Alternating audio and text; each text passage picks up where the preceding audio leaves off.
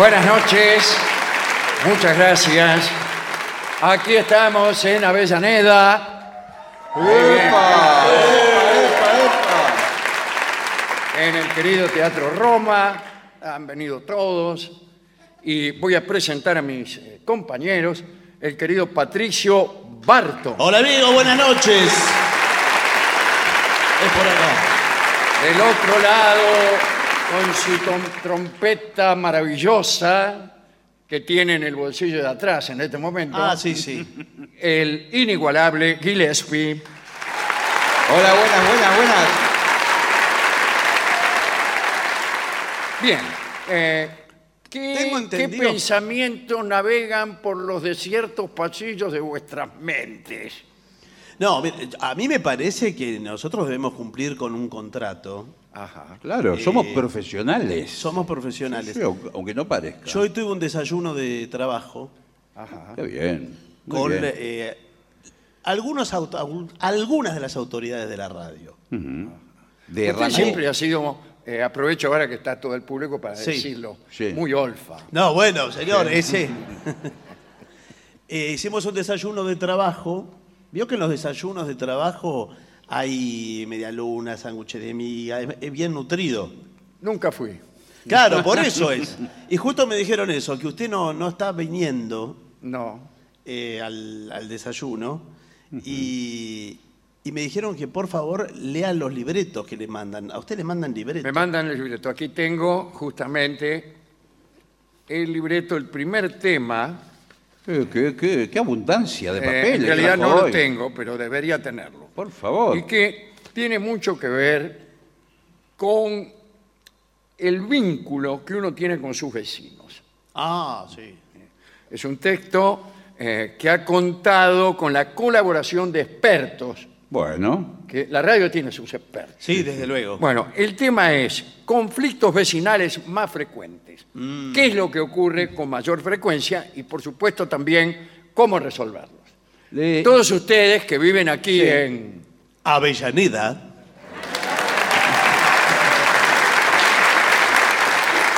Habrán tenido alguna vez un conflicto vecinal. Vamos a ver qué dice este informe. bueno, Convivir en una sociedad de vecinos Sí. quizás sea una de las cosas más difíciles que pueden existir, o quizá no. No, la verdad que hay más La verdad que no, pero no me bueno. parece de lo más difícil.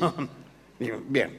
Eh, es un mundo reflejo de lo que somos como sociedad en general. Es exactamente. verdad eso, que es una muestra, una Claro, célula. Todo, eso, ese pensamiento eh, siempre me ha llenado de odio. Sí, es muy Es simplificador. muy simple, eh, la- simplista. se arma un lío en la cancha de fútbol, bueno, dice, eso muestra lo que somos como sociedad. No, No. no. Se pelea un tipo con el vecino a piña, va, crónica, qué sé yo, ¿qué le pasa? Oh, viene el tipo que me lo voy a matar, no sé qué. Esto refleja lo que somos como sociedad. No. ¿Qué sé yo? Si refleja o no refleja.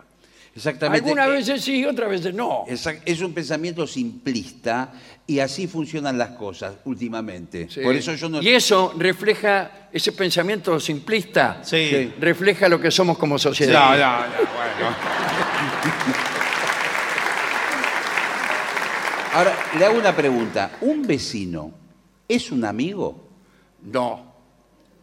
¿O sí? Eh, a Usted pri- seguro que se hace amigo de los vecinos. No, a priori, no, no estoy en el mejor momento. Pero a priori, eh, no, no es, no es amigo. Vamos a ver, Bueno. vamos a ver. Eh, acá hay los ruidos, Sí, evidentemente. bueno, sí. evidentemente. Sí.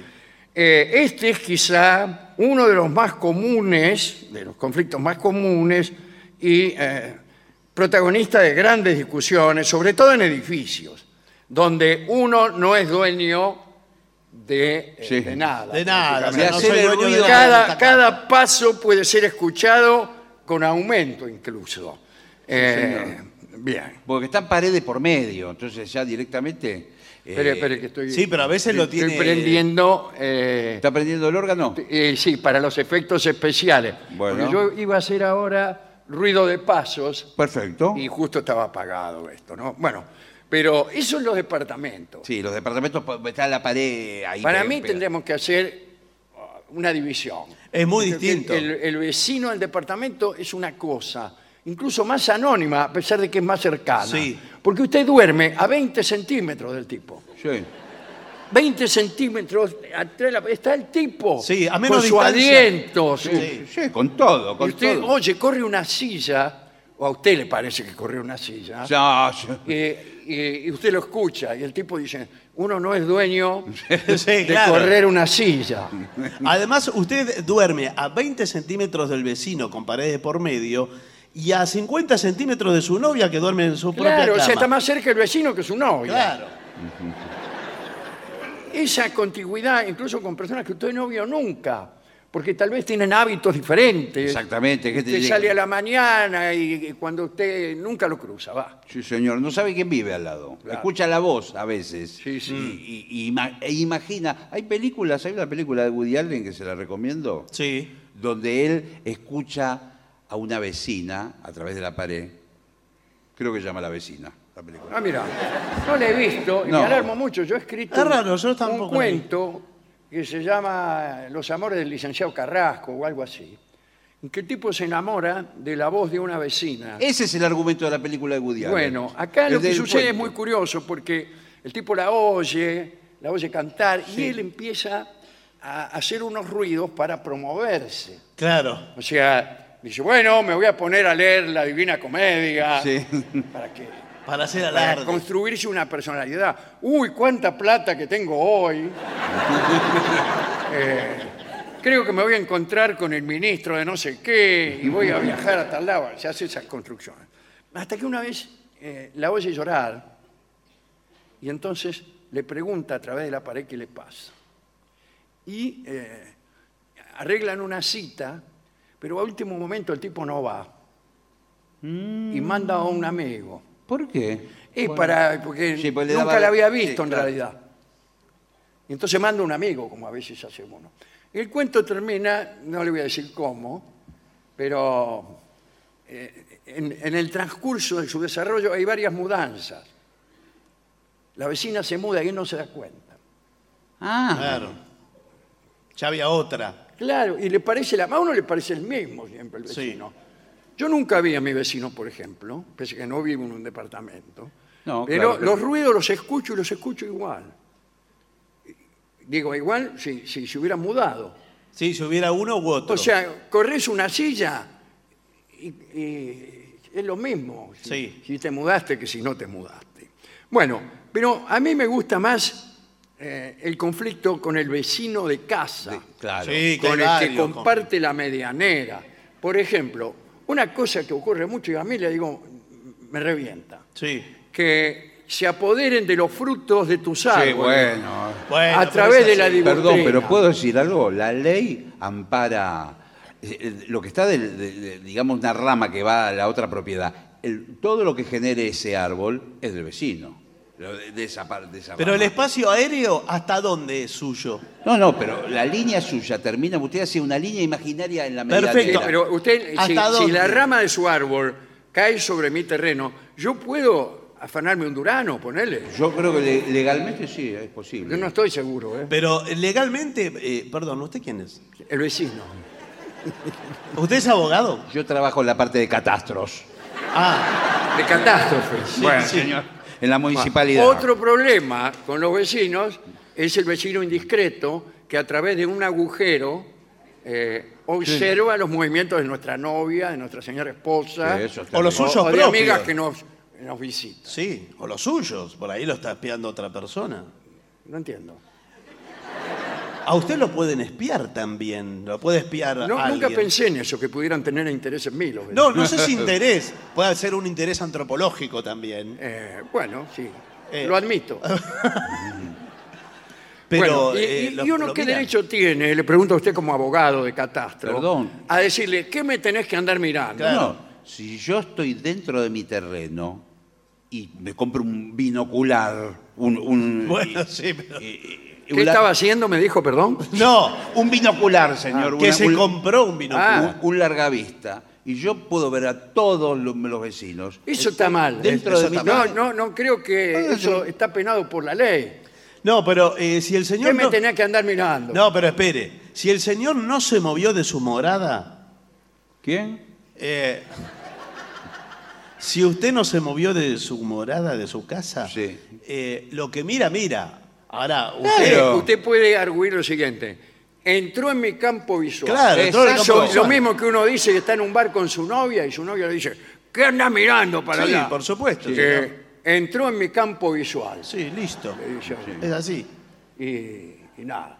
Y la mina te dice, vos tenés un campo visual Amplio. demasiado hospitalario para mi gusto. Sí. No, no como el de los mozos, vio que tiene un campo El visual, campo de visual 20 grados, como no el lo de ven. los caballos con anteojeras. Sí. Y vos lo llamás y nunca te miran. a mí No, me lo ven. miran los mozos. A mí no, me ven. Soy invisible a los mozos. Sí, sí. Lo esencial es invisible a los mozos. Es así.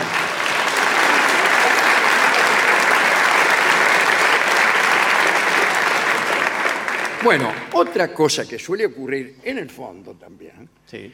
es que por ahí no solo te afanan los duraznos que por ahí caen Sí. eh, eh, en, en su campo, en el campo de la propiedad del vecino, sino que por ahí se meten, se hacen allanamiento de domicilio. Ah, señor. bueno, sí, sí. eso Por ejemplo, sí. cae la pelota Sí, y claro. eh, saltan a agarrar la misma, pero por ahí ven, tirado ahí en el, en el- Sí. en el patio, un triciclo poner y se lo afanan. No, No, no, bueno, no, eso No, es pero yo he visto mucho eso. ¿Dónde lo vio? Bueno, no podría decir. No, bueno, entonces no lo vio. Eso sí es un delito, ¿eh? No, eso sí porque está invadiendo la, la propiedad. Bueno, todo eso, pero todo eso eh, produce muchos conflictos. Sí. Buenas tardes. Yo tal? trabajo en Buenas un tardes. estudio jurídico donde el 87% de los conflictos Sí. son entre vecinos. Bueno. Por cosas como esta que le acabo de decir. Pero ahora existe la instancia de mediación. Buenas tardes. ¿Qué tal? ¿Cómo le va? ¿Qué tal? Eh, Pero ¿cómo? ¿El del estudio jurídico no sabe eso? sí, Pero Sí. es raro. Bueno, perdón nosotros, que estoy acá el escuchando, mediador pero- es un señor que siempre está a favor del otro. Bueno, sí, sí. es No, verdad. no, eh, aquí mediamos entre las partes. ¿A qué se refiere? Bien, señor. Eh, sentamos a uno y sentamos al otro. Claro. Eh, hacemos un Eh, careo. Separados, claro. Uno, Sí, cada uno bueno, así. sí, claro, no uno arriba del otro, sí. Y un careo con respeto, ¿eh? Sí, no, pero sí. por supuesto. Entonces dice conflictos clásicos, por ejemplo, que le deja la manguera eh, Claro. que le pasa del otro lado. ¡Eh! No, bueno, pasa, eh, deja la canilla abierta y se le inunda el jardín. Eso nunca vi que pasara. No, bueno, no. Eh, puede ser un caño roto a veces. eh. Ah, bueno, a veces, eso- bueno, eso ya más de- más grave. ¿Sabe lo que he visto? Robar pedazos de asado. ¿De asado? Usted hace el asado, tiene la parrilla bien en el fondo, Claro, Sí. claro. donde hay, está el alambre tejido que lo separa del vecino y a veces del, del vecino del fondo también, Sí, sí, es que siempre es un desconocido, Está en la porque otra vive en calle. otra calle. Sí. Y por los agujeros agrandados Sí. de- del alambrado, le afanan los chorizos. Pero y, y no se El asador se descuida, se, va- Sí, se sí, va claro, al usted baño, se- claro. y el tipo mete la mano y le afana tres chorizos.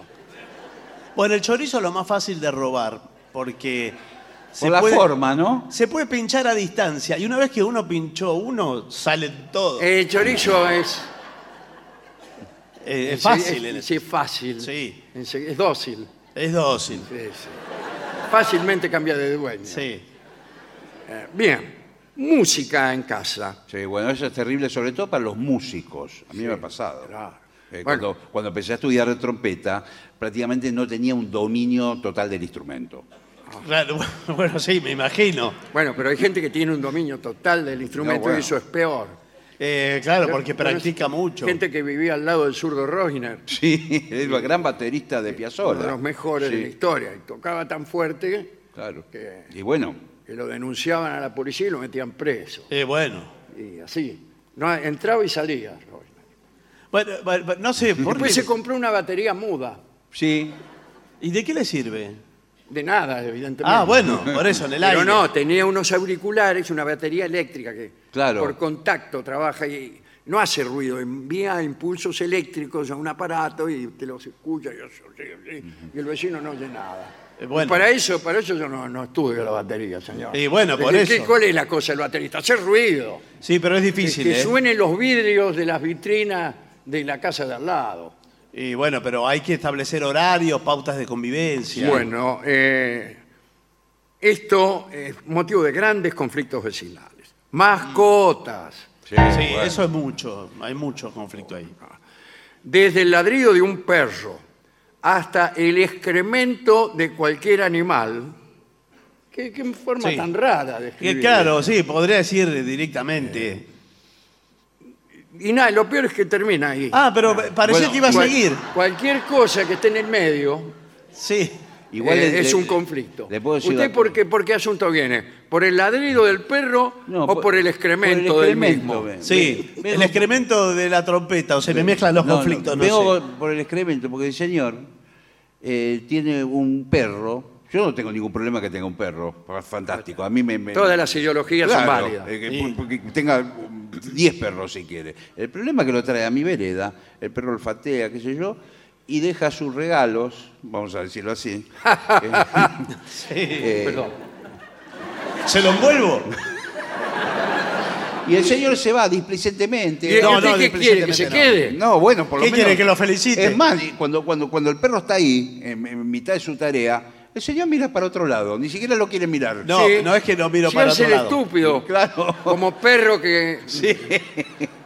A mí me parece, eh, yo estoy a favor de todo lo, lo sustentable, lo que es amigable con la naturaleza. Sí, bueno, pero esto Yo también. Eh, Con decirle que soy vegetariano. Bueno, bueno. La materia orgánica se integra al planeta. Sí, sí. Sí, pero tarda miles de años en No, no, miles de años no. Y yo lo piso al otro día, el regalo. Sirve el excremento, discúlpeme Sí. la, la palabra, ¿no? Sí, dígala. Perdón, de- de- de- Sí. bien. Eh, si- sirve para hacer más fértil la tierra y eso Claro. opera inmediatamente. Usted le echa, eh, está punteando, sembrando algo, le echa un poco... No, Sí, pero. Este, y eso Abono. enseguida lo hace fértil. Le Pero no prende. tiene que esperar mil años. Pero lo- Usted podría estar, pero en vez no de lo es. quejarse, Pero- de quejarse acá con pero- un mediador, pero- podría estar exportando soja Sí. si plantara. Ahora Y no usara liquida el señor. excremento del perro del señor Claro. Sí. Para Voy- salir voy a eh, vender excremento, para que el país exportar. progrese señor. Por gente como usted no prospera Claro. la Argentina. Pero ojalá lo tiraran a la tierra. Yo le doy un premio al, al perro, pero en la vereda lo hace. Pero ¿qué le cuesta empujarlo un poquito? Bueno. Eh, eh, bien Bueno. Am, cuidado porque con las mascotas hay otro problema Sí. que a veces la mascota te puede morder Sí. Esto pasó. te puede morder Sí, la provoca. a mí me pasó incluso ayer Sí. ¿Se acuerda que conté en Sí. el programa? ¿A usted es el mismo de ayer? Yo soy el mismo de ayer, o Ah. quizá de anteayer, Sí. que me mordió un perro y que era un perro que no soltaba la mordida. Sí, un sí. perro pertinaz, Sí, sí. que es una raza. Sí. Perro pequinés, perro pertinaz. No. A veces se, le- se le traba la Si mandíbula. le traba la mandíbula. Y queda ahí. Y, y ahí quedó tres días. Pero más, mucho, Perro, tres días.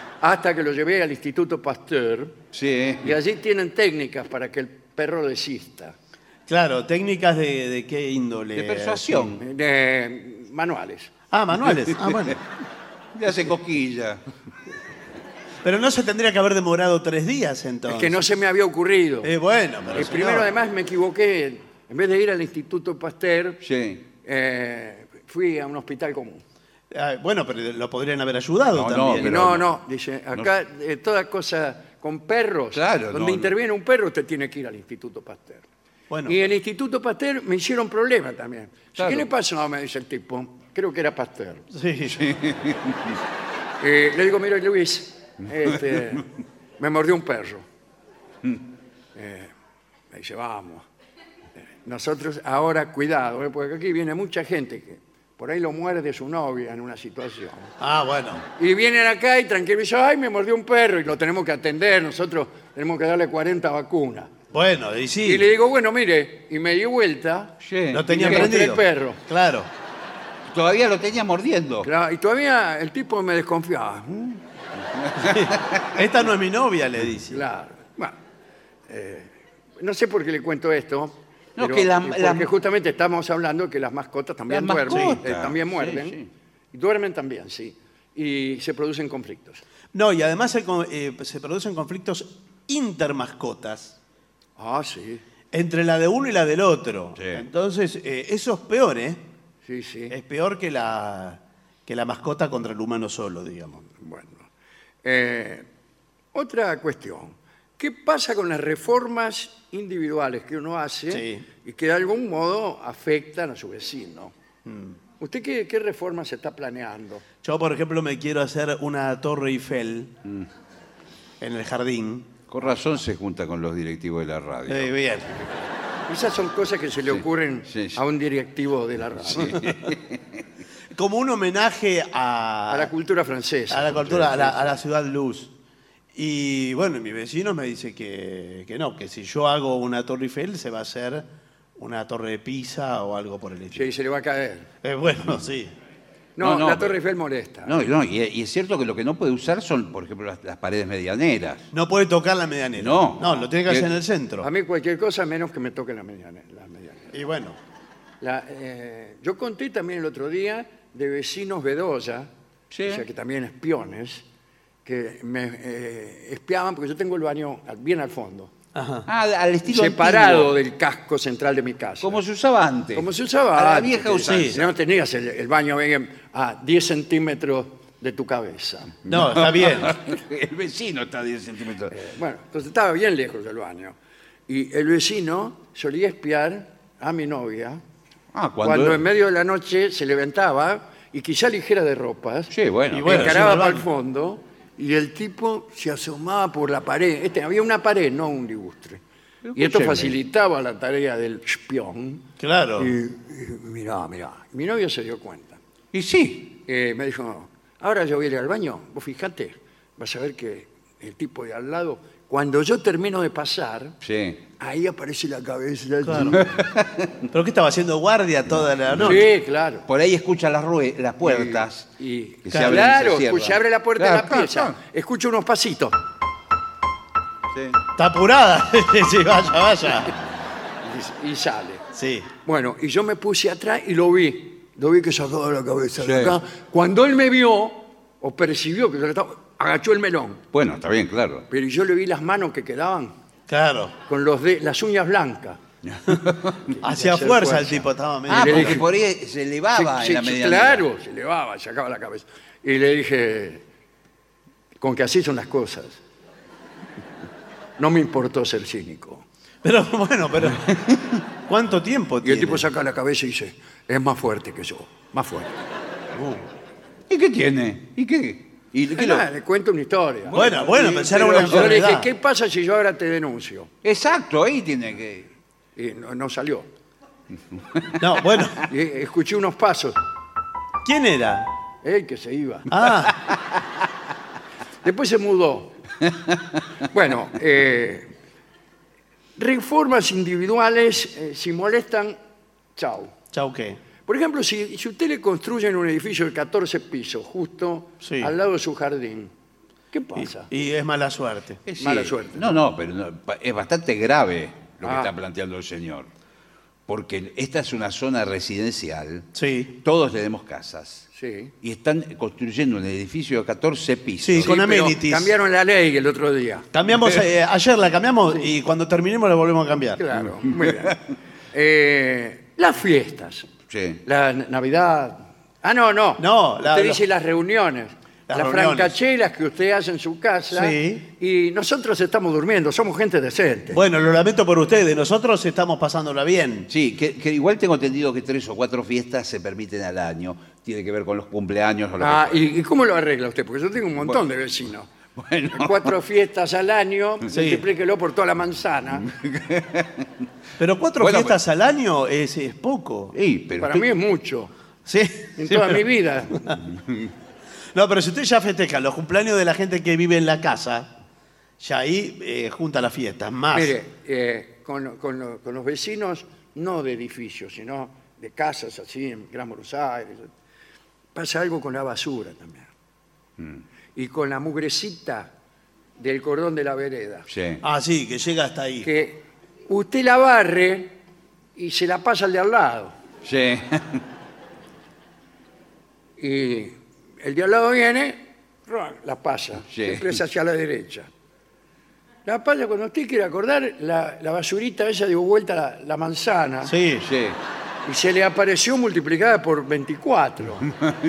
va creciendo. Y con la basura pasaba lo mismo en mi barrio, en señor. una época en que la gente arrojaba la basura por arriba del tapial, se la tiraba al vecino.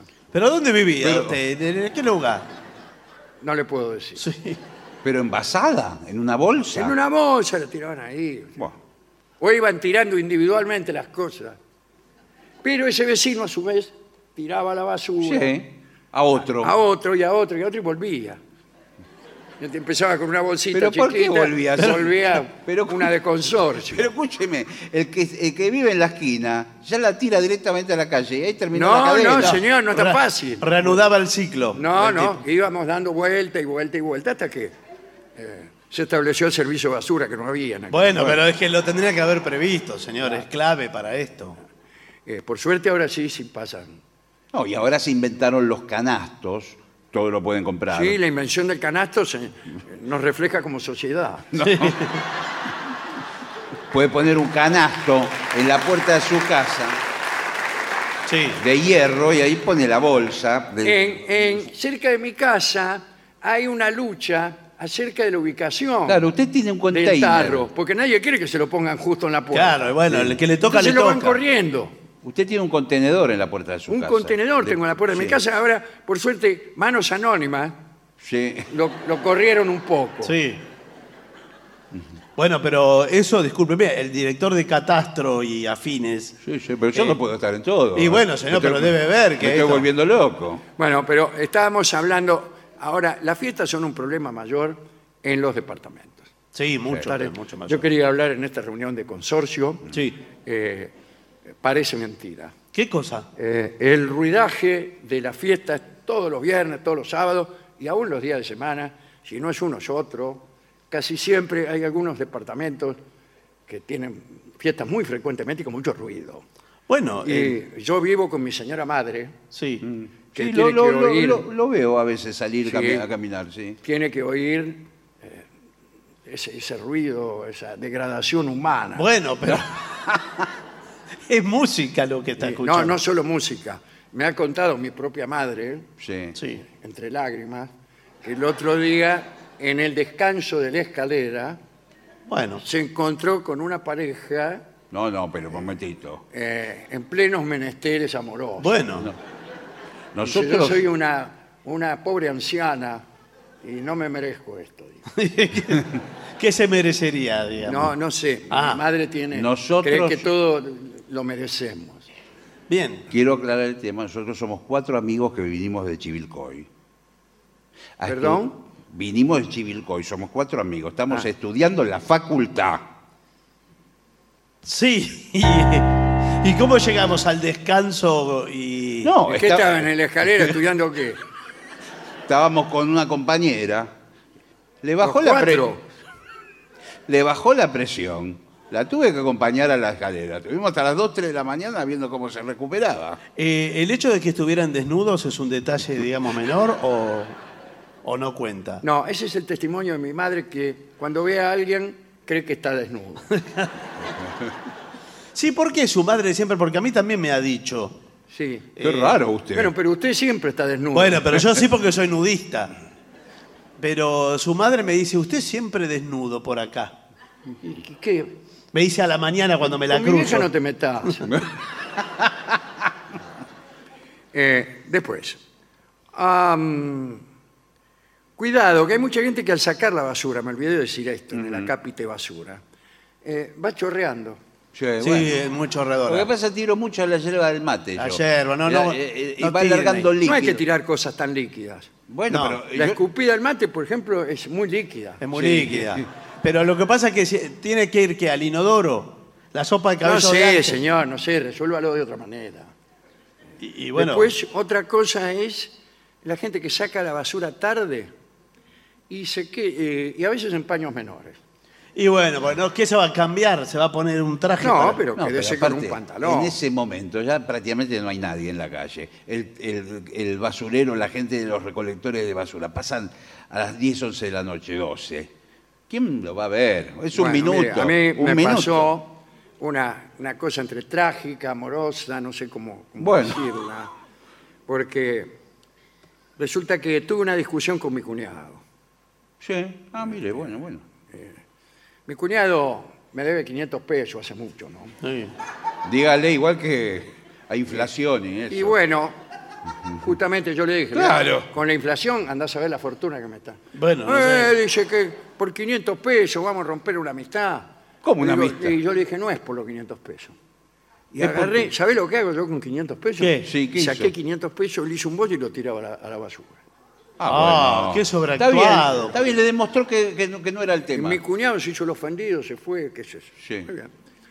Por ahí a la noche, este, yo le digo a mi señora esposa, me levanto de la cama y dice, ahora vengo. Sí. Y voy a ver el tacho de basura. Claro, claro. Usted se hizo el ofendido en ese momento, y, pero claro, fue a ver. y no estaba el tacho de basura. ¿Cómo? Le digo a mi señora esposa, Sí. ¿y el tacho de basura? Me dice, saqué yo la basura hoy. Bueno, Bueno, así como estaba, tal como estaba en calzoncillo, salí corriendo Sí. para ver si llegaba al tacho de basura a rescatar los 500 pesos. Claro. Justo en ese momento se iba el camión. Lo corrí, Qué lo mala corrí, suerte. lo corrí. Y le dije, muchachos, eh, recién ustedes levantaron aquí la basura, y se me fue un libro Sí. muy importante Un para mí. libro, tiró. Un libro. Y dice, Sí. las cosas que caen, dice, que recogemos nosotros, eh, son nuestras. bueno, medio raro Me el dijo concepto. mientras se metía un papel de, quin- de 500 pesos en el bolsillo. Así dice que tomátela. Yo le agarré, ya me volvía en calzoncillo. Sí.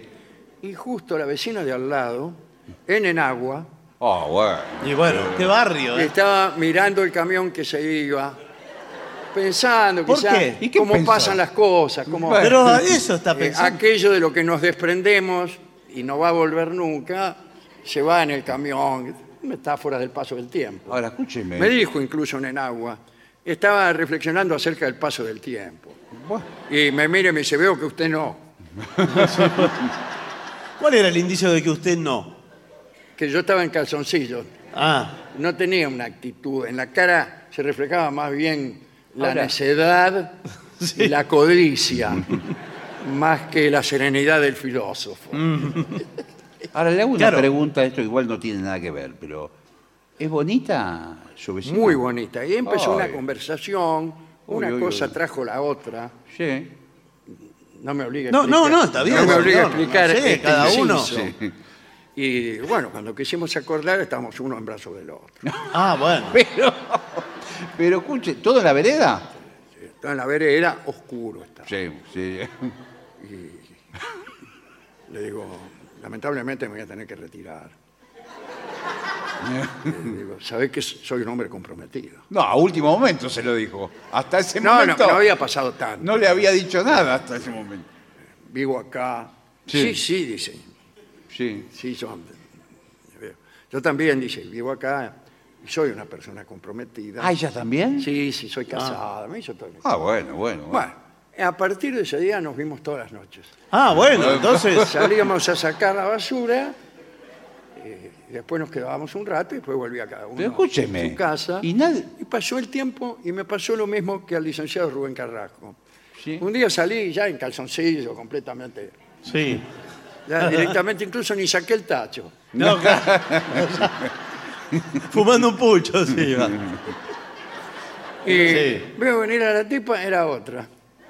Una tipa con un tacho. ¿Qué? ¿No era la misma? No era la misma. Yo en un principio le iba a abrazar y después me quedó. Y, y la tipa dice, ¿por qué? Dice, no, ¿por qué me rechaza? ¿Cómo? Algo así. Sí. Le digo, usted no es eh, Luciana, no es Luciana. Digo, no, no, no, dice, soy Margarita. Sí. Me, me ¿Y? mudé hoy. Este es mi tacho, me dijo. Bueno, tampoco, por favor. Qué raro. Bueno, sí, es raro. Y bueno, son cosas que suceden, ¿no? Hay, hay... Usted no tiene... Oh, esto, esto. Hay infinidad de conflictos, pero esto es tremendo. El vecino que reta a tus hijos. No, eso claro. Con mis hijos no te metas. No, claro, claro. Lo que pasa que eh, a veces uno cuando tiene una edad, caso mío soy adulto, Bueno, No me diga. Bueno, pongo un cartel así, lo- Bueno, bueno, no nos sí. olvidamos. y uno ve un joven que está haciendo una travesura, uno tiene un poco la obligación de decir, mira, eso está mal. Claro. Eso está mal. Estos son tus límites. Claro. Bueno, pero para eso tiene un padre. Claro. Ah, ¿sí? yo te- el Para- chico dice, tengo padre y madre para que me peguen. Claro. Y para que le diga. No sabía que tenías un padre. No lo veo nunca. sí, tú. tengo. Y, y si yo quiero arrancar flores del jardín, las flores son del, del todo, del planeta son las flores. Este, Ya parece un adúltero usted Sí, más que un sí. niño. ¿Usted quién es? El vecino. Porque el vecino cree que era el señor que me Sí, sí, vino a yo retar. soy el vecino, pero él No, también. él es el de allá, yo soy el del medio. Claro. Ah. Yo soy el que... No, digo nada. Ah. bueno, estoy. Usted es el marido de Margarita. Es el hijo. Ah, Margarita es tu vieja. Sí, Marga. eh, ma- ¿Y por qué la conocen tanto a mi mamá? No, no, él la conoce no, más. yo- porque, Yo miro nada más por la ah, medianera. porque-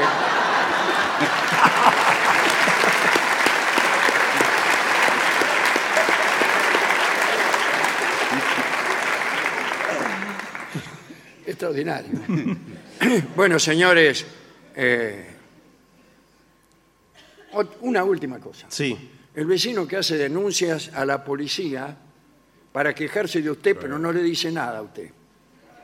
Ah, le aparece el Claro, patrullero. De golpe aparece el patrullero y dice, aquí es donde hay una fiesta, que- que- que- que- ¿por qué una denuncia?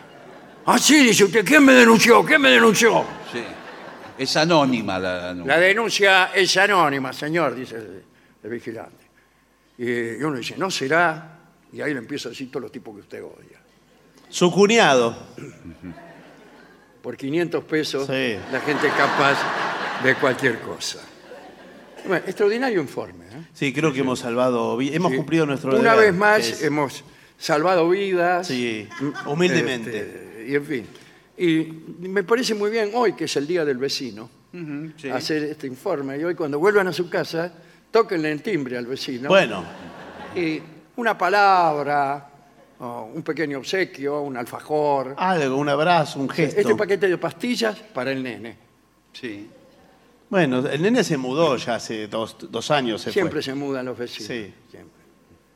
Eh, Incluso uno se muda. y- En el Gran Buenos Aires sabemos mucho de esto. Avellaneda está cerca de la capital. Sí, claro. Lo mismo que Casero. Pero la gente se empieza a mudar y no se mudan al centro. La gente se muda cada vez más, Más lejos. más lejos, más lejos del centro. El que vivía en Casero se va a vivir a Bellavista y después a San Miguel y así cada vez tiene que tomar más trenes. ¿Por qué? Eh, Bueno, porque sí, que así son las cosas. Los que progresan no. El vecino que progresa se muda desde santos lugares a ponerle Barrio Norte. Claro, sí, sí. Pero entonces es distinta la actitud del tipo que se muda para progresar que el que se muda porque ha bajado su estatus. Se le nota en el trato con los vecinos. Claro, usted dice que el que viene progresando en, un- en un- en su escalera, que es más petulante, más altanero. Al en el- contrario, En el es barrio. más humilde. Es más humilde porque le toca un barrio donde son todos macanudos. Mm. En cambio, el que se va más lejos viene con aires de haber vivido en santos lugares. Claro, viene compadreando. Bueno, eh, vamos a hacer una, No, creo un que- breve paréntesis, Sí, un, un paréntesis importante. porque el tema que viene después requiere como, un, como una introducción Sí. A ver.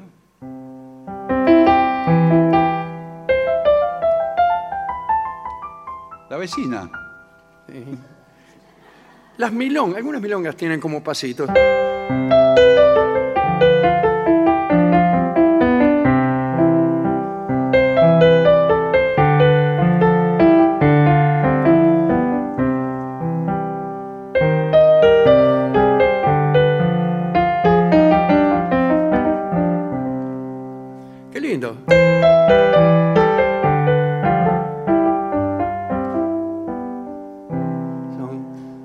Descendentes, mayores o menores. Y es para anunciar, estos pasos conducen a nuestra sección más filosófica, más histórica. Y hoy tenemos un informe histórico acerca de los príncipes y los reyes y sus momentos de risa. Y hoy tenemos un informe histórico acerca de los príncipes y los reyes y sus momentos de risa. Yo podría eh, trasladarlo a este tiempo eh, solamente de un modo conjetural, ya que el informe no lo incluye, y pensar si se ríen mucho los presidentes, los primeros ministros de, de los países importantes hoy en día. Y, y no lo sé, la respuesta es que no lo sé. Esto es solamente de algunos reyes que se reían mucho, que les, gustaban las bromas. De eso hablaremos. Eh, había algunos que tenían una forma vulgar, enfermiza y agresiva de buscar situaciones graciosas, que es la más eficaz, por supuesto. Por ejemplo, el rey inglés Eduardo II, que gobernó entre 1307 y 1327, tenía un afán desmesurado por parecer chistoso, como tantos de nosotros. Era un hombre excéntrico. Se, se divertía muchísimo disfrazándose. Se disfrazaba de albañil. ¿Y cómo se disfraza uno de albañil? No hay, no hay mucho. Y no es bueno. muy perfilado el albañil. No, pero ahora con un casco amarillo y Puede un ser, overol- antiguamente era con un, em, con un gorro de diario. Claro. Claro, sí. Sí, pero con un casco tiene razón. Ahora con ¿eh? casco. Sí, sí, sí. Ah, en realidad a Eduardo II le gustaban los albañiles, lo hemos dicho muchas veces en este programa. A veces se disfrazaba también de carretero.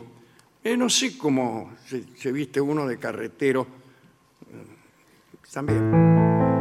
Blanca alpargata de lona, a rayas el pantalón, negra faja de almidón, la camiseta prisiona, el fungi no desentona, la pinta en ningún momento, porque en su requintamento sombreja la vista rara al decirle a una fulana Durano a 40 el ciento. Así, eso es una buena descripción de un carretero. Sí, Discúlpeme. está toda la descripción de la ropa. Bueno, este muchacho, Eduardo II, entre paréntesis, este, tuvo una, una muerte horrible, que no, no la voy a contar aquí. Y tenía la costumbre de reírse cuando sorprendía a funcionarios y nobles que lo, lo, descubrían disfrazado. Por ejemplo, manejando una carreta Claro, o participando en la construcción Claro. de una vivienda. ¿Qué haces En fin. Miren al rey, y el rey se moría de risa. Asimismo, este rey participaba constantemente de juergas voluptuosas, orgías, como quien dice. Bueno, bueno. Los cronistas cuentan que le daba dinero a las personas de su corte para que bailaran encima de la mesa en una orgía. ¿Qué clase de orgía es esta? Que para un- que un tipo baile arriba de la mesa le tienen que dar plata. Bueno, para empezar será. Y para, escúcheme, un- en una orgía ese es el aperitivo. Sí, Si te tengo que dar guita para que baile arriba de una mesa, después, ¿qué, qué, qué? sí. ¿Qué viene? Bueno, eh, lo menos que podés hacer si vas a una orgía, Bueno, señor, no lo sí. menos que podés hacer Bueno. es bailar gratis Bueno, arriba de la sí, mesa. bueno, bueno, no es para Sí, indignarse así. Tampoco, tampoco. Bien. Vos parece la- las orgías que va Rolón, Sí. Porque son orgías de psicoanalistas. que se son presenta y tremendas. dice, ay, cómo le va a encantar. Sí. Bueno.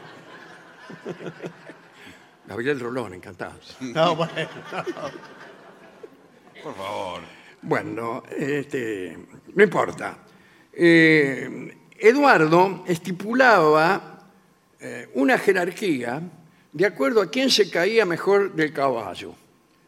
Tenía ordenada su, su cohorte de alquilones según su habilidad para caer del caballo.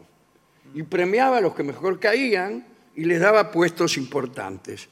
Y cada vez que alguien se caía, si se sabía caer bien con gracia, Eduardo se reía muchísimo. Era, estaba casado con Isabel, la hija de Felipe IV el Hermoso de Francia, eh, y, y era el papá de Eduardo III, Eduardo II. Es, todos los protagonistas de la que fue la Guerra de los Cien Años después. Bueno, eh, qué sé yo. Otros reyes ingleses tuvieron eh, otras diversiones. Jorge II tenía la costumbre de quitar por sorpresa la silla Oh. al que se iba a sentar. Clásico. Sí, muy clásico. Es un chiste muy de la televisión, eh, muy de sacarle la mano al que te la va a dar, etc. Eh, disculpen si la risa me impide continuar. El rey Jorge II molestó a sus amigos durante 10 años con esa gracia. Era lo único que le, divertía. Él era un hombre muy melancólico. eh, bueno, estaba medio loco. Sí, bueno, Estaba medio loco. Y mm, únicamente salía de la melancolía para reír ante la ausencia de silla bajo las posaderas de sus cortesanos. Y en realidad para sacar sillas desarrolló toda una serie de estrategias. Por ejemplo, cuando alguien iba a sentarse a su mesa, con una señal minúscula, le avisaba a sus sirvientes que tiraban, tiraran de finos hilos que estaban atados a la silla, disimulados por sedas y oropeles, y, y bueno, la silla se corría sola y el embajador, el ministro, el que fuera, caía ante la risa Bueno, bueno, bueno. del rey Jorge II. Todos sus ministros alguna vez cayeron sentados ante el rey y debieron soportar las carcajadas que al parecer duraban horas. Por favor. que no qué- paraba de Qué reírse. pesado. Bueno, es, es raro esto que durara horas, pero uno entiende que es Bueno, gracioso que se caiga un ministro. Por favor. Pero tampoco me parece que, que sea para reírse horas. Bien. Eh, alguien se vengó una vez del rey Jorge II. Parece que una de las preceptoras de las princesas, Lady de Lorraine, cometió la osadía de devolverle la broma al rey. Y una vez le sacó la silla y el rey se fue al suelo. Y parece que mi lady estalló en una risa tal que, no sé cómo decirlo, se desgració. Claro. Más abono para la tierra. Sí. Se desgració de la risa. Como quien dice, ¿no? Ese era Jorge II, que estaba un poco loco. Después creo que Jorge III también, mucho más. Luis XIV también gastaba bromas, le gustaba regalar cajitas de dulces, caramelos, qué sé yo, que llevaban dentro un ratón vivo. Regalaba una cajita de bombones y adentro un ratón vivo. Sí, qué lindo. También echaba puñados de sal en los dulces de los nobles. Escondía, esta me gustó, ¿cómo me gusta esto? Escondía amigos bajo la mesa para que gritaran en el momento de cortar el pavo. Está bueno. Venía el sirviente, trinchaba el pavo y cuando ¡prua! cortaba, el tipo debajo de la mesa gritaba ¡Ay! Me gustó muchísimo. Un gran chiste. Bueno, a Luis le gustaba también cantar canciones obscenas y escucharlas, ¿no? En una ocasión, al oír cierta canción, que lamentablemente no figura en este informe, Luis XIV tuvo espasmos de risa que lo ahogaron y para salvarle la vida tuvieron que sangrarlo, practicarle favor. una sangría porque el tipo se estaba muriendo de risa después de haber oído una canción obscena. Lo que sería aquella canción. Lo que sería. Carlos V de España, mejor dicho, Carlos I de España, Carlos V del Imperio, ¿no? Se reía mucho, eh, a pesar de que era un hombre muy serio, ¿no? Como todos los austrias. Pero hacía esto. Eh, por ahí iba por la calle, sacaba la espada y empezaba a armar caballeros a las personas que pasaban. ¿Cómo? Eh, el rey podía armarte caballero, hacerte Ah, caballero. con una- Con la espada. Entonces sacaba la espada, pasaba vos como un gil por el lado. Sí. ¡Pum! Te armo caballero, decía. Ah. Y entonces se armaba un tumulto. Ah, para Porque esperar. tú, A mí también, a mí también. ¿eh? Vio cómo es uno. cuando Claro. pasa el rey y empieza a armar caballeros a la marchanta. Sí, sí, tiene Uno nombramiento. también quiere, yo también, yo también, bien. Esto le producía mucha gracia. Eh, había tumultos y... Bueno, lo curioso de esta gracia de Carlos V es que hasta hace no mucho tiempo los descendientes de esos ennoblecidos sorpresivamente, pretendían gozar de nobleza hereditaria. Y semejante pretensión causó pleitos, demandas, promo- promovió multitud de investigaciones, alegatos, en fin. Así que, igual, como acabo de decir, en la corte de Carlos este, de todos los Austrias, la risa era cosa difícil. Antoine de Brunel escribió sobre Felipe II, que era el hijo de Carlos, lo siguiente. No hay ningún otro rey que viva como el rey de España. Todas sus acciones y todas sus ocupaciones son siempre las mismas y andan a un paso tan igual que día por día sabe lo que hará toda su vida. Eh, los que lo conocen aseguran que nunca lo han visto sonreír y juran que jamás lo hará. Así.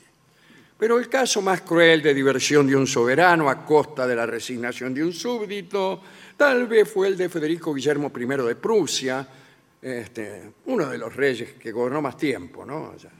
A caballo entre siglos este, XVII y XVIII. Federico se divertía groseramente con sus oficiales y tenía un tipo que lo había agarrado de punto, un cronista, un tímido cronista de la corte llamado Jacob Paul von Gudlin, a quien los reunidos hacían objeto de broma, le prendían fuego a la ropa, llevaban un mono vestido con ropajes parecidos a los de von Gudlin. Bullying le hacían. Eso mismo. Bullying. Eh, proclamaban que el mono era hijo natural de este cronista y lo obligaban a que besara al mono, esas cosas. En 1731, Gudlin murió, pero las vejaciones continuaron. Federico ordenó que el cuerpo de su cronista fuera conservado en un tonel de vino, al cual continuaron dirigiéndose con irrisión durante bastante tiempo el rey y sus compañeros de juerga, personas de una exquisita sensibilidad. Al final, acatando presiones del clero, Federico accedió a que Gudlin fuera enterrado como cualquiera. Esto sucedía en épocas de ignominia y de brutalidad y de insensibilidad virtual. Hoy no podemos concebir que alguien se ría de estas cosas, ¿no? Solamente nos reímos de paradojas, de comparaciones sutiles, de sustituciones inesperadas y de las flores más delicadas de la inteligencia, como puede comprobar cualquiera que examine los recursos humorísticos acreditados por quienes que ejercen esa nobilísima función de hacernos reír. Así que yo dedico esta charla a nuestros cómicos. ¿A quién otro quiere que se la dedique? no? Este, bueno, a mí la broma que más me gustó fue la, la de Luis XIV del Pavo. Sí, Sí, sí. la del pavo. Quedó la- claro la que fue la que más le gustó. Y después, Jorge II estaba bien. Pero si el precio a pagar por reírse es volverse loco, yo digo que no. Yo no quiero volverme tan loco.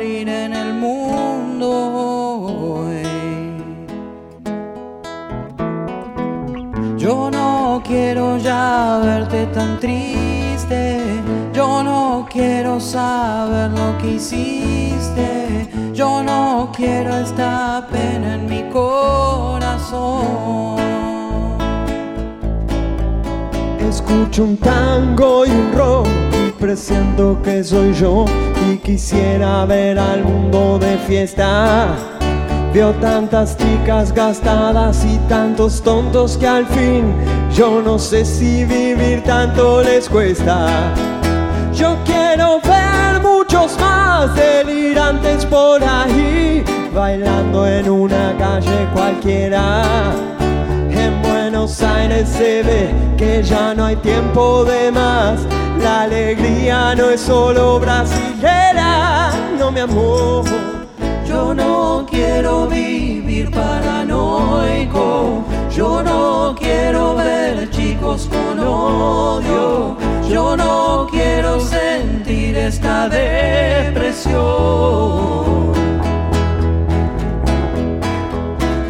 Voy buscando el placer de estar vivo. No me importa si soy un bandido. Voy pateando basura en el callejón.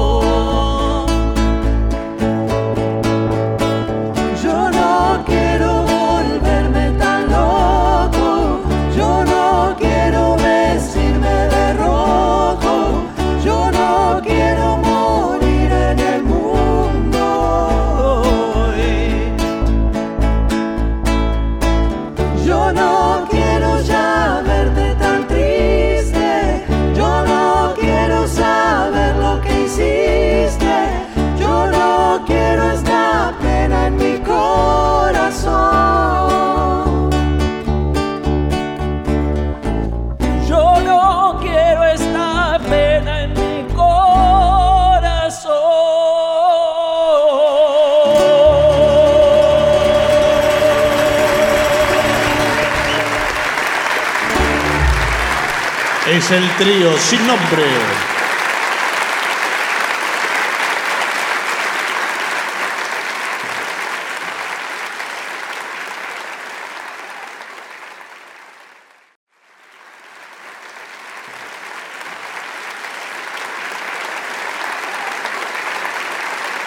Continuamos, la venganza será terrible. Estamos en Avellaneda, nuevamente en el Teatro Roma.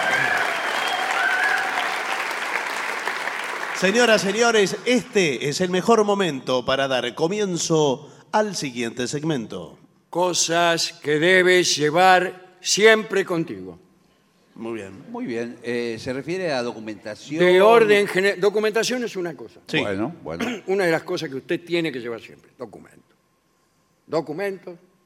Está bien, pero eh, ¿documento hasta dónde? Yo cada Porque- vez- Hasta eh, lo que sea. Por ejemplo, Partida de cédula de nacimiento. identidad, partida de nacimiento. Cédula de identidad no hay más. Bueno, DNI, Sí. eh, registro, título de propiedad de su casa. Bueno, El día de mañana usted está entrando a su casa, sí. viene la cana y le dice, ¿qué hace aquí? Estoy entrando a mi casa. ¿Cómo sé yo que es su casa? Claro. Usted la escritura. Bueno, Y el cana me dice, discúlpeme, señor, puede continuar. todo. O el contrato de alquiler o lo que Contrato fuere. de alquiler también. puede También lo que llevar. tiene. Puede llevar eh, este, otras cosas. ¿Dónde las lleva? Una Para mí, valijita. cada vez hay que llevar más cosas. Sí. en La el vida, mundo moderno. La vida eh, actual, la vida contemporánea es muy exigente. Tenemos que llevar muchas cosas. Pero no, no es que hay menos cosas para llevar No que uno más. tiene que ir No, limpiando. no. Más, más. Que Una foto de mí mismo. Escúcheme. Sí. docu- Usted me pregunta para qué. Bueno, si me la piden. ¿Qué le van a pedir una foto? Nadie le va a pedir. Doc- Documento, bueno. tarjeta de débito, sube. Ahí está. Eh, Baja. Bueno. No, bueno. El celular, el cargador. El llavero con la llave de su llave, casa. Cada vez más Una cosas. tarjeta con la dirección de tu casa por si se olvida. Sí. Bueno, pero más- El celular Sí, ahora. con toda su hijuela. Sí.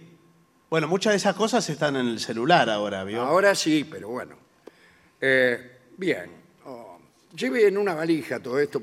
Sí, claro. Eh, trate de acomodarlo todo para que no ocupe tanto espacio. Claro. Por ejemplo, es muy útil llevar una linterna ¿Para qué? para alumbrar si se corta la luz. Bueno, Usted llega a su casa, entra, se cortó la luz y que se va a romper los cuernos contra todas las sillas, los sillones. No, saca una linterna que la lleva atada con scotch tape No, Muy bien. bueno, pero- eh, en su pierna. Usted se baja los pantalones, Pero- pero- saca el scotch tape y pela la linterna Pero escúcheme. y empieza a iluminar. Lo mismo si usted va caminando por la calle y corta la luz en el barrio, se baja los pantalones, saca la linterna Bueno, Bueno, y le escúcheme. dice a alguna dama, Pero- ¿le llega que la escolte? no, señor. Ah, ¿Le puedo decir una Yo cosa? llevo una linterna de No me- cinco pilas, señor. No Cinco me, pilas. no me parece elegante que usted vaya en el colectivo o cualquier lado con la linterna dentro del pantalón. Claro, porque no se sabe si es una linterna eso. Una navaja suiza, lo mismo. Lo Sí. mismo que la linterna, Bueno. pero distinta. Ah, la Bueno. Victorinox. Sí, que tiene todas las prestaciones. Esa que tiene 37 Tiene cosas. tijera, navaja, Sí, sí. eh, lupa. corta uñas. Sí. Lupa sí. Uno pone colecciona estampillas. Bueno, sí, bueno, Se pero- encuentra una estampilla y dice, a ver, y mira No, con la lupa. ya no se usa más. Pero no todo solo eso, a veces en el supermercado, eh, si no ve También. bien, eh, los precios y eso lo tiene que ver con una lupa. Claro, o, o, de qué o son las yo cosas. reviso mucho los huevos con, con la lupa. Bueno, Sí. está bien, Por- cada por uno. si están rajados. Porque muchas veces Sí, es verdad, ya- me venden huevos rajados. Yo quiero Bueno. denunciar esto, señor. Bueno, pero discúlpeme, eh, ¿nuestro supermercado, usted los adquirió en nuestro supermercado? No, no, los compré acá. Mire, aquí le muestro los huevos. Sí. ¿Qué dice acá? Supermercado. Sí. Sí. No. Ahí Ah. está. Perdón, estos huevos no son míos, ¿eh? Ah, ¿no? No, no, estos, digo. Ah, bueno, sí. Mire, eh, nosotros tenemos, y por eso prosperamos en la zona, Sí. un especial cuidado en los huevos. Eh, por eso me llama muchísimo la atención lo que usted dice. Yo puedo reconocerlo, le diría así, mirar, al tacto nomás, Sí. Sí. me doy cuenta. A ver. Si los huevos, Sí. espere. Si los huevos son míos Para o mí no son esos míos. huevos están pasados. No, bueno. Perdón, ¿usted quién es? Yo trabajo, eh, soy amigo del señor. eh, lo- Ah. Lo, vine a acompañar por el- le- me dice, me voy a meter con el supermercado de los anónimos. Bueno, Le digo, sí. tened cuidado con los anónimos. Por algo- supuesto. por algo se llaman los anónimos. Claro. ¿Por qué estos huevos cascados? Los cascaron ustedes, señor, porque de tanto revisar, usted con la lupa esa que trae y toda la cosa. Antiguamente, en, en las casas de comercio seria, había un descuento si los huevos estaban rotos. Por ejemplo, huevos sanos, no sé, mil pesos la Sí. docena. Sí. Eh, Huevos rotos o rajados, 500. Así que iba y le decía, rómpame media docena. El viejo chiste. Curitas puede llevar, curitas antibacteriales. sí, sí, sí. ¿eh? Y por si eh, una herida sobre Claro, sí, un botiquín de primeros auxilios. Bueno, Claro, pero- uno agarra algo y resulta que es algo filoso, Sí. se corta. La Victorinox. Uno se cae y abajo había una reja. Bueno, sí. Bueno, tranquilo, con una curita antibacterial, eh, bueno, eh, te protegerá. Fósforos. Sí. Pero un encendedor lo resuelve. Bueno, encendedor. Fósforo por si no anda el encendedor. Bueno, Son una fuente de calor y luz. Sí. sí, sí, sabemos. Gracias. Dinero, claro. Pero hubiera Hay que empezado por ahí. todo esto y no tener guita. Claro. Y, y fundamental- Después compra el encendedor, compra Claro. todo. Eh, pero no, tiene que llevar dinero oculto para una situación de emergencia. Porque Claro. por ahí a usted le afanaron Sí. Claro. y entonces, para tomar un taxi o algo, Señor, tiene claro, tiene oculto, muy oculto. ¿Sabe dónde lo llevo yo? No. En el calzoncillo.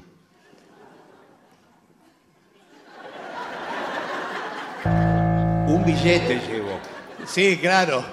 Sí. Pero a mí, Yo a mí llevo me la parece tarjeta. que los ladrones ya están avisados, Por el Ah, bueno. que es el primer lugar donde revisan. Sí, yo creo que eso ya está. Porque ahí no lo van a revisar nunca, no van a llegar Ah, hasta ahí. Bueno, eh, entonces hay que tener una reserva para usar en caso de una situación Sí, imprevista. señor. Dulces, caramelos, que... Una pastilla mentolada. Sí, eso es. ¿Saben? Para que usted no conoce una dama, Sí, se señor. le sienta a su lado en el colectivo, Sí. en el subterráneo, y usted, tranquilo, extrae un dulce, Sí. Ya- ¿Usted le ofrece a ella? sí, Tenga cuidado igual cuando saca las cosas porque tiene tantas cosas Claro, encima. que por ahí, saca la justo linterna. saca la, la linterna de cinco pilas. Claro, con el, con el haz de luz. También puede llevar otra clase de alimentos, por ejemplo, queso y dulce. Bueno. Es más Usted- usted incómodo. Saca, saca del bolsillo acá, Sí. queso y dulce, No, y dice, un poco de cuartiloro y membrillo. no, señor, eso no se lo va a aceptar, no. ¿Eh? Es inmundo. O lo puede tener en dos lugares distintos, ¿no? No, el queso usted y el primero dulce. saca, empieza a comer para hacerla desear. Claro. ¿Pero qué va a desear si Le lo da sacó? asco. Y hace, hace gestos. No, lo sacó del bolsillo. Como el comisario Montalbano cuando Marfa. Sí. Y la mina No.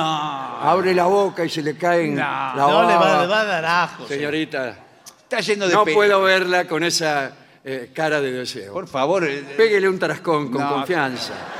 lo sacó lleno Disculpe de... la, la pelusa, pero la traía Ah, en el por bolsillo. favor. Bien. Eh, papel aluminio tiene que llevar. No sé para qué. Bueno, el Ah, papel puede aluminio ser, cada sí. vez se usa más en la gastronomía. En la gastronomía se usa. Usted de repente... me- bueno, Pueden volver cualquier cosa. Exacto. Pero acá dice, en situaciones de emergencia, que no explica, te puede servir para enviar una señal de luz a larga distancia. Bueno, sí, por- Papel aluminio, capturás el sol, buscás el ángulo. refleja. ¿Y Estás en algún peligro, le mandás una señal a tu primo que vive en Hurlingham. Tic, tic, tic, Pero que eres Batman, con que vive el en código Morse. Sí. Bien. Ya no se usa más. No, eso. realmente no. Eh, un silbato. Esto no me lo va a negar. Sí. Bien. Puede ser. Cuando usted se ve en peligro, toca pito. Eso es bueno, ¿eh? Pero- Eso es bueno. ¿Sabe? el- el- u- usted se consigue un pito profesional de árbitro. De referee, De referee. a 500, 600 metros. Pero y eso, eh, yo por ejemplo, soy un asaltante, lo vengo, lo apunto con una ametralladora. Sí. Usted Ahí no voy a tener tiempo. Bueno. Usted saca el pito o saca la linterna, de- elija. No, no. Pero las situaciones son otras.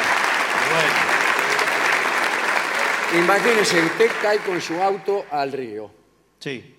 y no puede abrir la puerta, Claro, se va no sabe cómo pedir auxilio, no pierde la calma. No, Eso es importante. Saca el pito, pero escúcheme. Pero, pero primero abran las ventanillas. Porque si no se va a escuchar. Entra el agua. Usted solo. Y bueno, ¿y ¿cómo hace entonces? No le va a escuchar nadie. Pero si abre la ventanilla, se...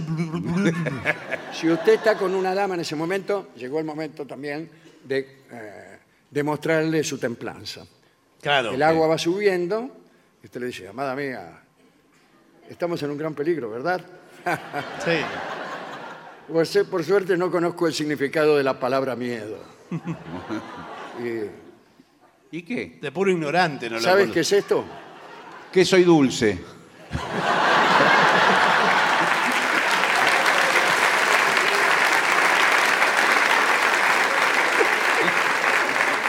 A falta de pito, también puede usarse un claxon de juguete infantil. Sí, hay unas bocinas. Ah, ah, ah, que suenan así. Sí. Y eso especialmente para cuando su auto cae en el agua Sí. y sus gritos no son oídos por nadie. Ropa interior de repuesto. Eso es Bueno, fundamental. por las dudas. ¿Y dónde lo tiene? ¿La ropa de, de repuesto dónde la tiene? Puesta. No, la Va tiene- con Puesta dos. porque ya tuve la situación de emergencia. Claro, ya la tuvo. No, pero imagínese que, que usted tiene que ir a un hospital, le pasa algo, como Sí, decía mi abuela. exacto. y lo tiene Sí. que- eh, Te sorprende, Usted viene todo el día de. viene todo el día Claro. o justo se puso unos calzoncillos que no son los mejores que usted tiene. Claro, los que estaban Están un a poco punto. perjudicados, colapsado su elástico, Sí. Sí. agujereado, descosido. Ah, no se va a presentar así. No. O al revés. Bueno. Entonces usted tranquilamente entra a un excusado y se pone la ropa íntima Sí. de repuesto que lleva en una valijita. Ah, Pone- Y entonces va, doctor, ¿qué tal? No, bueno. Me golpeé en la frente. Eh, dice, todas estas cosas, muchas de estas cosas hay que guardarlas escondidas. Sí, bueno, estaba pensando, si usted va en auto, es más fácil, porque lo mete todo en la guantera. sí, pero. Claro, eh, no, pero cuando va no lo caminando tiene a ahí, mano. Claro. No, lo que puede comprar, que esto eh, más de uno, incluso dentro de este equipo hay alguien que lo usa, las famosas riñoneras. Ah, sí. Claro. ¿Cómo le va? ¿Qué tal? Bien. La riñonera ahí mete de todo, mete el celular, Todo, mete la linterna, todo. También perfume, ojo, perfume. Sí, perfume. Pues también una situación X. Perfume, sí. Eh, todo esto hay que empacarlo con el mayor cuidado y para que usted pueda sacarlo incluso sorpresivamente. Eh, está bien, pero ocupa lugar. Esto hay que considerarlo, ¿no? Eh, yo creo que uno le- tiene que calcular más o menos unos 10, 15 kilos Y bueno, pero es muchísimo. de cosas que usted tiene que llevar. Es muchísimo. Si porque- yo tengo que eliminar alguno de los objetos, Sí. el papel aluminio lo elimino. Pero es lo que menos Discúlpeme. pesa. El- sí, dice la señora que no sí, tiene y idea. lo bien que Está hace. con la linda. Eh, yo es estoy lo que con menos él, eh. pesa. Yo estoy con él. No es muy hacer señales. No. Bueno, está bien, puede hacer con un espejo. Ah, un espejo hay que llevar. Sí, el espejo. Yo Bueno. Siempre llevo. Yo siempre llevo. Y el peine, el peine para el el espejo y el peine, pero el peine se lleva en el bolsillo de atrás. Claro. Eh, eso ya es, es como, una, es como el, el- el pañuelo en el bolsillo exterior del americano. Claro. Atrás va el peine pantera señor. y la documentación. Bueno, sí. Entonces se saca, se peina con el espejo. Y ahí le ofrece a la dama que está al lado en el colectivo, desea observarse. No, bueno, no. Al final, tengo mala suerte con las chicas que se sientan Sí, sí, a todo. mi lado. Lo que pasa No es que ya, agarran nada. ya no se usa más eso. Por eso No, le- no se usa. No se usa más en el colectivo. Qué a- lástima. a- a nadie. Yo no sé cómo va a seguir eh, procreando el género humano. No, es que- Bueno, sí.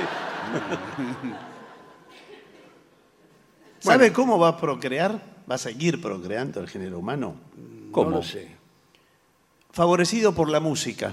No me diga. Por las canciones románticas. Señores, vamos a hacer una breve pausa para dar comienzo al bailongo. Muy bien.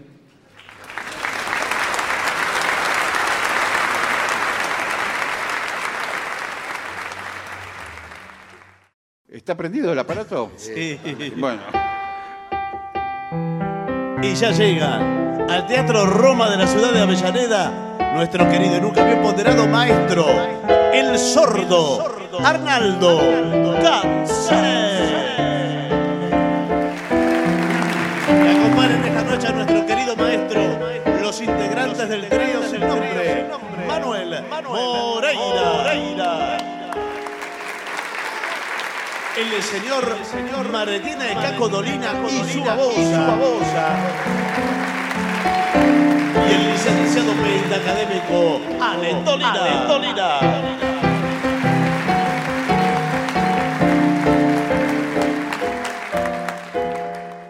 Muy buenas noches, maestro. Buenas noches al trío sin nombre. Muy buenas ¿Qué tal? noches. Buenas noches. ¿Cómo le va? Muy bien, aquí tres personas que son Daniel, Agus y Victoria eh, piden Every Breath You Take al... Ah, al de. Polis, a ver. Esto va con pandereta. ¿Va con, pan- sí, ¿va sí. con panderito No, no, no. o va con maraca? No, no, No, no. no, no, con no, pandereta. no, Pandereta siempre. Esa, esa es la O con pandereta. maraca. No, no, no, no. Bueno, vamos. Un, dos, tres y.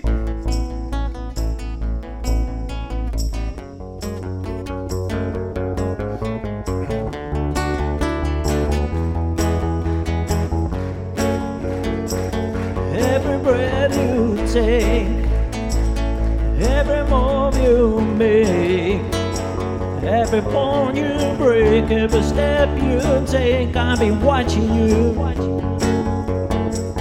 Every single day, and every word you say, every game you play, every night you stay, I've been watching you.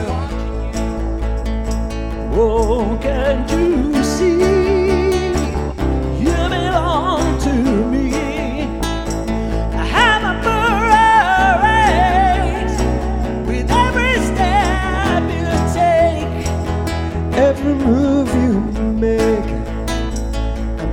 vow you break, every smile you fake, every plan you stake, I'll be watching you.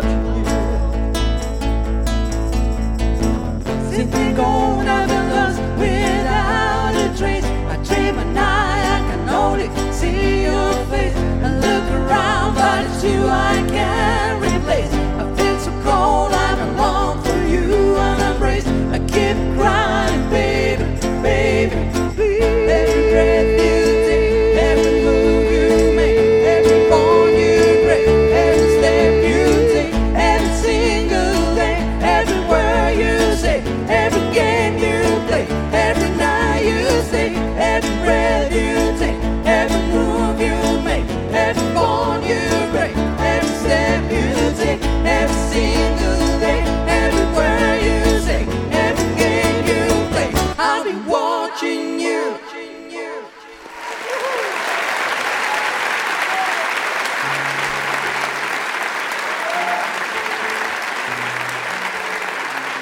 Maestro, aquí Joaquín le pide algo Algo del repertorio de Citarrosa, de Alfredo Citarrosa. ¿Qué,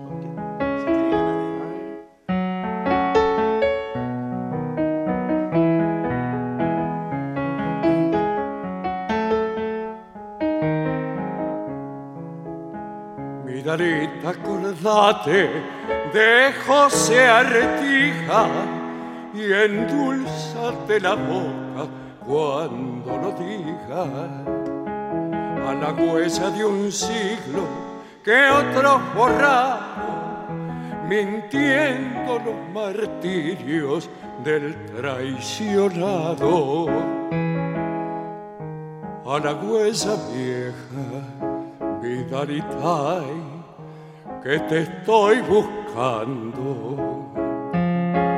Junto a la valleja, Vitalitay, quiero irte andando. A la huella primero de José Artigal y sácate el sombrero cuando lo digas. Vidalita orientada, lejana y pura, a la patria querela sin amargura. Patria sola y patria, Vidalita, patria sola y muda. Rompe tu silencio, Vidalita, vamos en tu ayuda. En tu ayuda, paisano, monte en caballo, vamos mano con mano, los uruguayos. A la huesa, a la huesa, monte en baguales, vamos mano con mano, los orientales.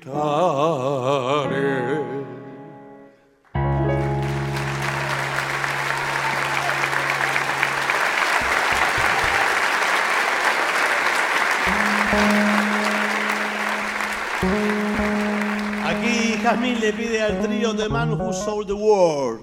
The Man Who Sold the World. Es una canción de David Bowie que después hizo Nirvana y que después vamos a hacer nosotros. Sí. Muy bien, Es muy difícil. hermosa. Vamos a ver queda. si sale. ¿Va, va con percusión? Sí. Es un poco irregular. ¿Con maracas? No, maracas no. Ok, a ver, vamos a ver si sale. Un, dos, tres y.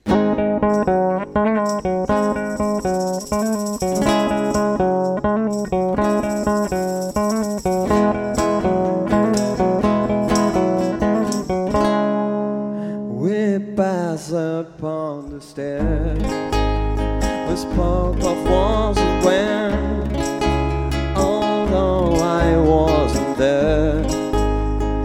Said I was his friend, which came as a surprise. I spoke into his eyes. I thought you died alone, a long, long time ago.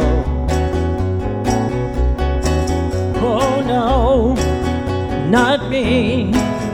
I never lose control. Your face to face with a man who's all the world.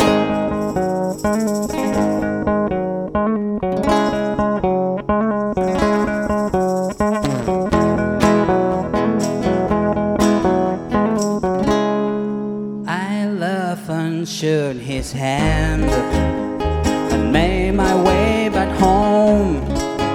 I searched for farmer land years around. I gaze a gazeless stare. We walk a million hills. I must have died alone a long, long time ago.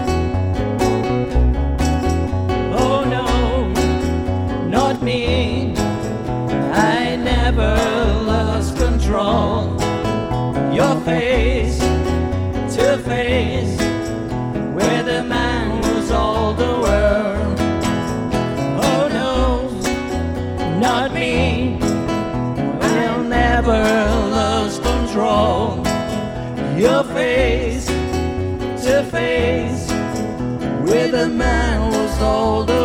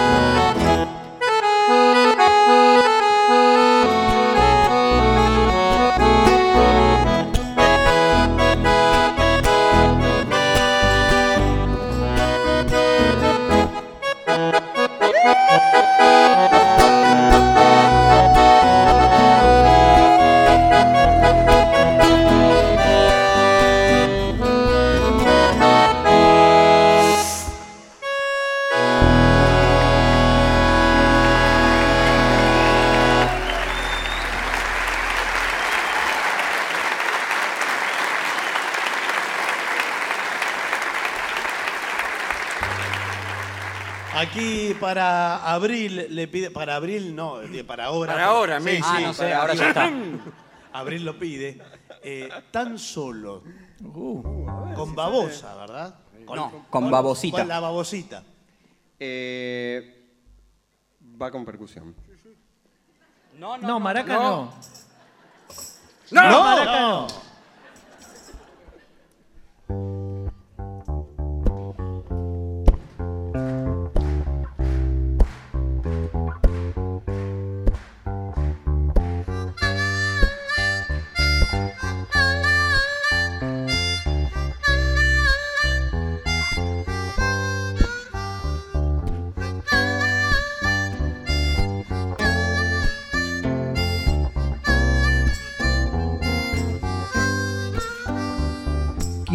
Quizá no sea el vino, quizá no sea el postre, quizá no sea, no sea nada. Pero hay tanta belleza tirada en la mesa, desnuda toda, rebalsada. Apuras el vaso, vas perdiendo el paso y en la mesa ya no hay nada. Borracha está la puerta, cerraste y quedó abierta y puedo escuchar tu llamada.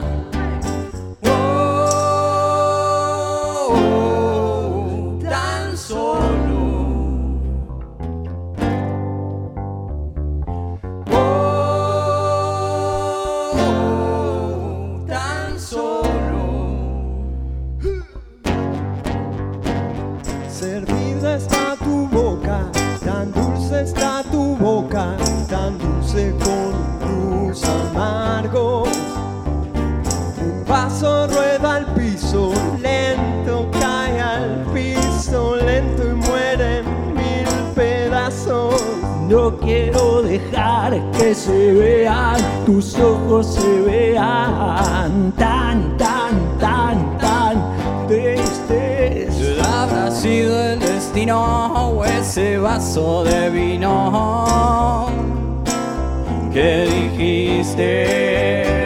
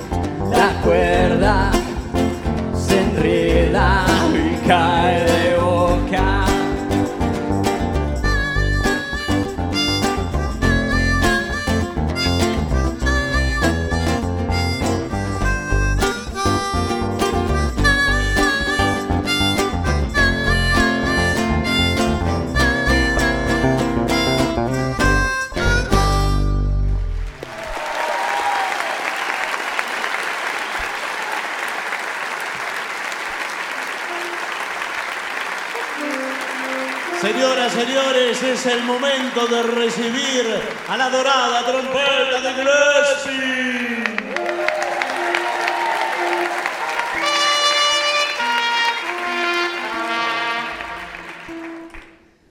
Muy bien. fue maravilloso, ¿eh? ¿No quiere hacer algo brasileño? Oh, con todo gusto. Oh, ¡Oh, vivo! Terça-feira. Eh, Garota de Ipanema, ¿qué le Ah, parece? qué lindo. Garota de Ipanema de Carlos Jobim, Antonio Você Carlos. tem razão. ¿Estamos? Ok.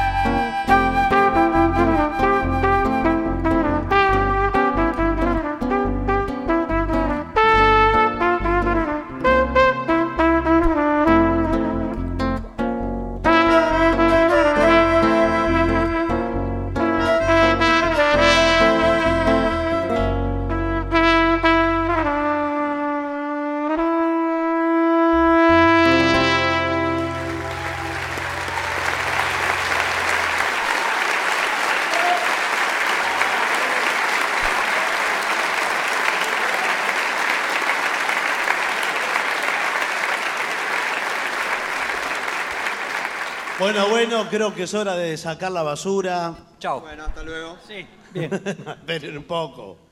Eh, y debemos despedirnos, maestro, al menos provisoriamente de aquí. ¿Cómo?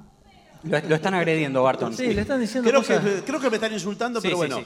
eh, por lo menos lo recibo con lo recibo con beneplácito. ¿Le anda el instrumento, maestro? quién le ¿Precisa pregunta? Ah. Algún tipo de asistencia. Estamos aquí. Eh, que seguramente ahí No, viene. perfecto. A ver los técnicos japoneses que Ahí está inventaron todo. el Queremos aparato. asegurarnos de todo. Está mirando un partido, en verdad, en la pantalla. Ya, ya termina, ¿eh? Ah, ahí va. Está con miedo. Ahí, Ahí va, está. Ahí va, ahí va, ahí va. Ahí va. Pero hay algo eléctrico. Sí. ¿Eso es la? Entonces todavía no está. Ahí viene. Eh, ¿Qué canción vamos a hacer, maestro? Ah, no sé. Una canción maravillosa que se ha hecho sin rogar teclado. tanto. No, vamos a homenajear Sí. al mejor escritor argentino. Bueno, Al bueno, mejor bueno. escritor. Bueno, no, Bueno. sí, el segundo mejor. No, bueno. Bueno, muy bien. Y nos vamos. Gracias a todos. con esto nos vamos y les damos gracias a todos, especialmente por eh, haber soportado este incidente en el que manos anónimas, Sí, señor. porque esto, esto se tiene que investigar, eh, han pisado el cable Sí, a propósito. del aparato. Eh. Bien. Les pedimos disculpas y espero que nos elijan para el próximo vuelo. Muy bien. Vamos todos. Vamos.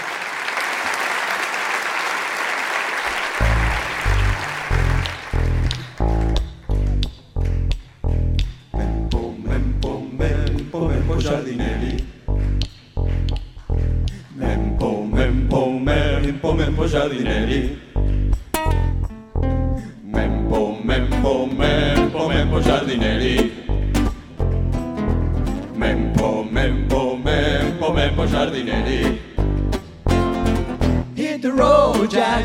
Don't you get